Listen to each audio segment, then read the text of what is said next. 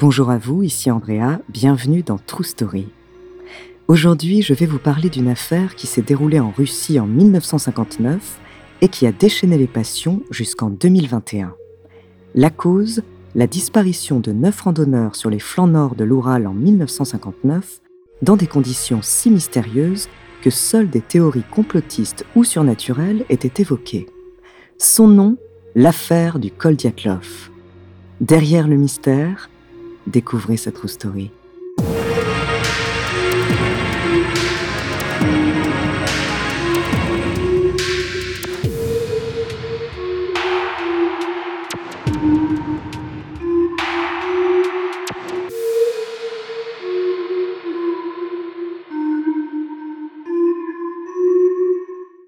Attention, cet épisode comporte des scènes de violence qui pourraient heurter la sensibilité des plus jeunes.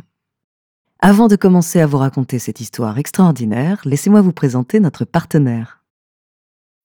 When you need mealtime inspiration, it's worth shopping Kroger, where you'll find over 30,000 mouthwatering choices that excite your inner foodie. And no matter what tasty choice you make, you'll enjoy our everyday low prices, plus extra ways to save, like digital coupons worth over $600 each week. You can also save up to $1 off per gallon at the pump with fuel points. More savings and more inspiring flavors make shopping Kroger worth it every time. Kroger, fresh for everyone. Fuel restrictions apply.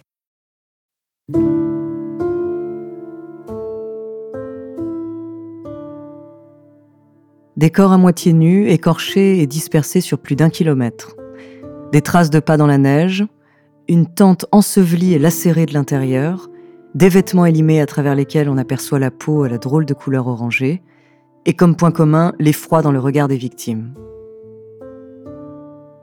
Voilà la scène d'horreur que les secours ont découverte quand ils sont partis à la recherche d'un groupe de neuf randonneurs partis sur les sommets du mont Kolatsiakl en Russie. Ce mont dont le nom russe signifie montagne de la mort.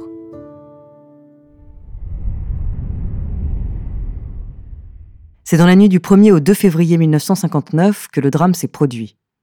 Dans des circonstances que la rationalité ne sait alors pas expliquer. À l'origine, ce petit groupe d'étudiants pense partir pour une excursion de ski de randonnée de 14 jours sous la direction d'Igor Dyatlov, âgé de 23 ans. Ils sont tous étudiants à l'Institut Polytechnique de l'Oural, 8 garçons et 2 filles, et se rendent dans la station de Sverdvolsk, à 1900 km de Moscou. Itinéraire difficile, mais les skieurs sont très expérimentés. À la moitié du parcours, l'un d'entre eux tombe malade et se voit contraint de faire demi-tour ce sera le seul à rentrer. La randonnée continue sans lui et le 1er février, les jeunes skieurs commencent à traverser le col de l'Otterton et la météo se détériore. La visibilité manquant, les aventuriers s'éloignent de la trajectoire prévue et dévient vers l'ouest en direction du fameux mont Kolatsiakl.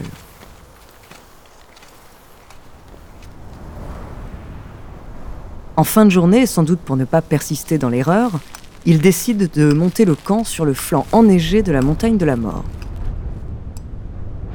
Puis c'est le silence total. Plus de nouvelles de l'expédition pendant plusieurs semaines.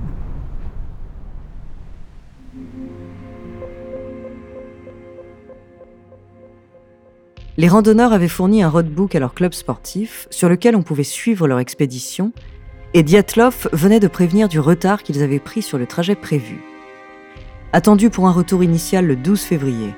On attend alors plusieurs jours pour s'inquiéter de leur disparition. Les secours ne sont envoyés qu'à partir du 20 février. La première découverte de l'équipe de secours, c'est les restes d'un feu de camp sous un très grand sapin, à côté duquel gisent les deux premiers corps. Il s'agit de Krivonitchenko et Yuri Dorochenko, pieds nus, en habit de nuit. Quelques centaines de mètres plus bas, les secouristes tombent sur la dépouille d'Igor Dyatlov, le chef de la randonnée. Il est allongé sur le dos et serre encore une branche de sapin dans sa main. Les secouristes progressent rapidement et découvrent alors la tente des aventuriers. Elle est vide mais éventrée et à moitié enneigée. Encore quelques mètres et c'est le cadavre de Rusten Slobodin.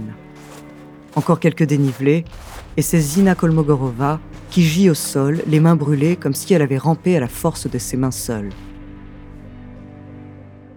Les secours ne sont pas encore au bout de leur recherche et les trois dernières victimes ne sont découvertes que plusieurs mois plus tard, le 4 mai 1959, sous 4 mètres de neige. Ces jeunes-là ont succombé à une mort violente. Nicolas Thibault Brignol a le crâne fracturé. Ludmila Dubinina et Alexandre Solotarev, la cage thoracique enfoncée et la jeune femme à la langue et les yeux arrachés.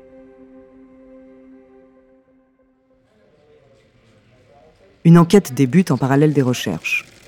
Rapidement, on conclut qu'il n'y a pas de traces d'agression extérieure et on décrète une mort par hypothermie. Cette thèse semble donner une explication plausible au fait que les victimes aient été retrouvées très dénudées, les décès par hypothermie pouvant être associés à des épisodes de déshabillage paradoxal quand la personne devient désorientée par la baisse de température.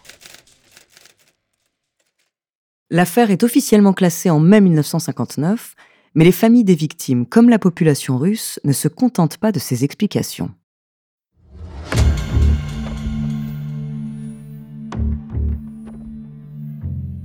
On soupçonne le pouvoir russe d'avoir occulté des faits de l'enquête, notamment de mystérieux résultats de tests médico-légaux qui ont montré que les victimes portaient de hautes doses de contamination radioactive sur eux.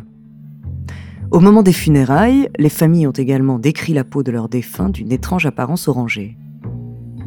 Certains randonneurs sur des montagnes voisines auraient également témoigné avoir vu des boules de feu dans le ciel.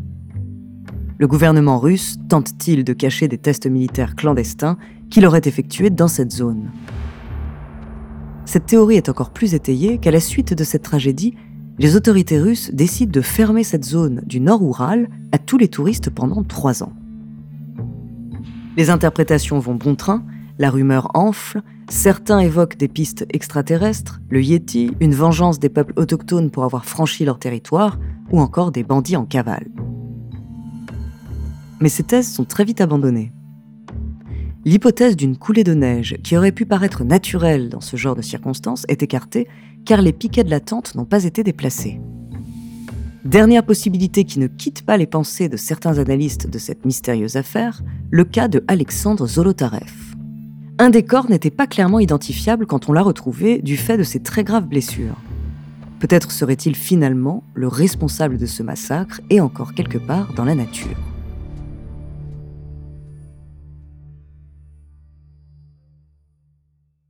En 2019, les autorités russes autorisent la réouverture du dossier. Le corps de Zolotarev est exhumé et son ADN étudié. C'est bien lui qui a péri dans ce drame. En 2021, une nouvelle recherche scientifique très novatrice permet sans doute de trouver une explication à ces mille et un mystères. Plus de 60 ans après les faits, deux scientifiques, Alexander Peuzrin, spécialiste en géotechnique de l'école polytechnique de Zurich, et Johann Gaume, directeur du laboratoire de simulation des avalanches à l'école polytechnique de Lausanne, se penchent sur cette mystérieuse affaire. Leur conclusion, dans le journal scientifique Earth and Environment, conclut à une théorie plus naturelle sur la tragédie de l'équipe.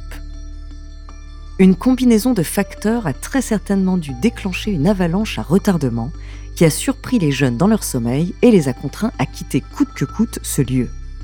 Ces conclusions, c'est par des recherches très originales qu'ils ont pu les tirer. Et ils peuvent remercier notamment le film La Reine des Neiges.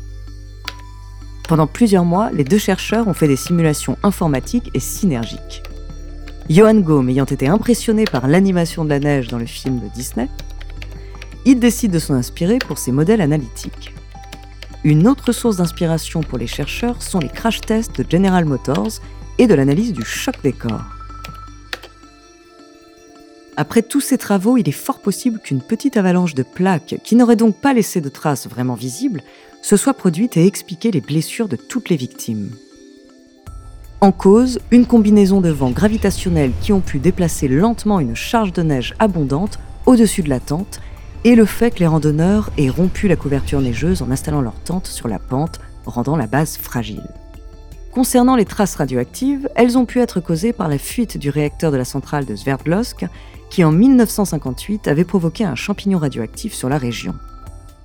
Enfin, pour la victime dont certaines parties du visage ont été arrachées, il est possible que des charognards en soient responsables. La science a certainement levé tous les mystères de cette affaire, ou en tout cas en a donné une explication raisonnable. Cette histoire a tout de même hanté cette montagne pendant plus de 60 ans. Depuis, le col où s'est déroulée la tragédie a été nommé Dyatlov en hommage à Igor Dyatlov qui dirigeait cette expédition tragique.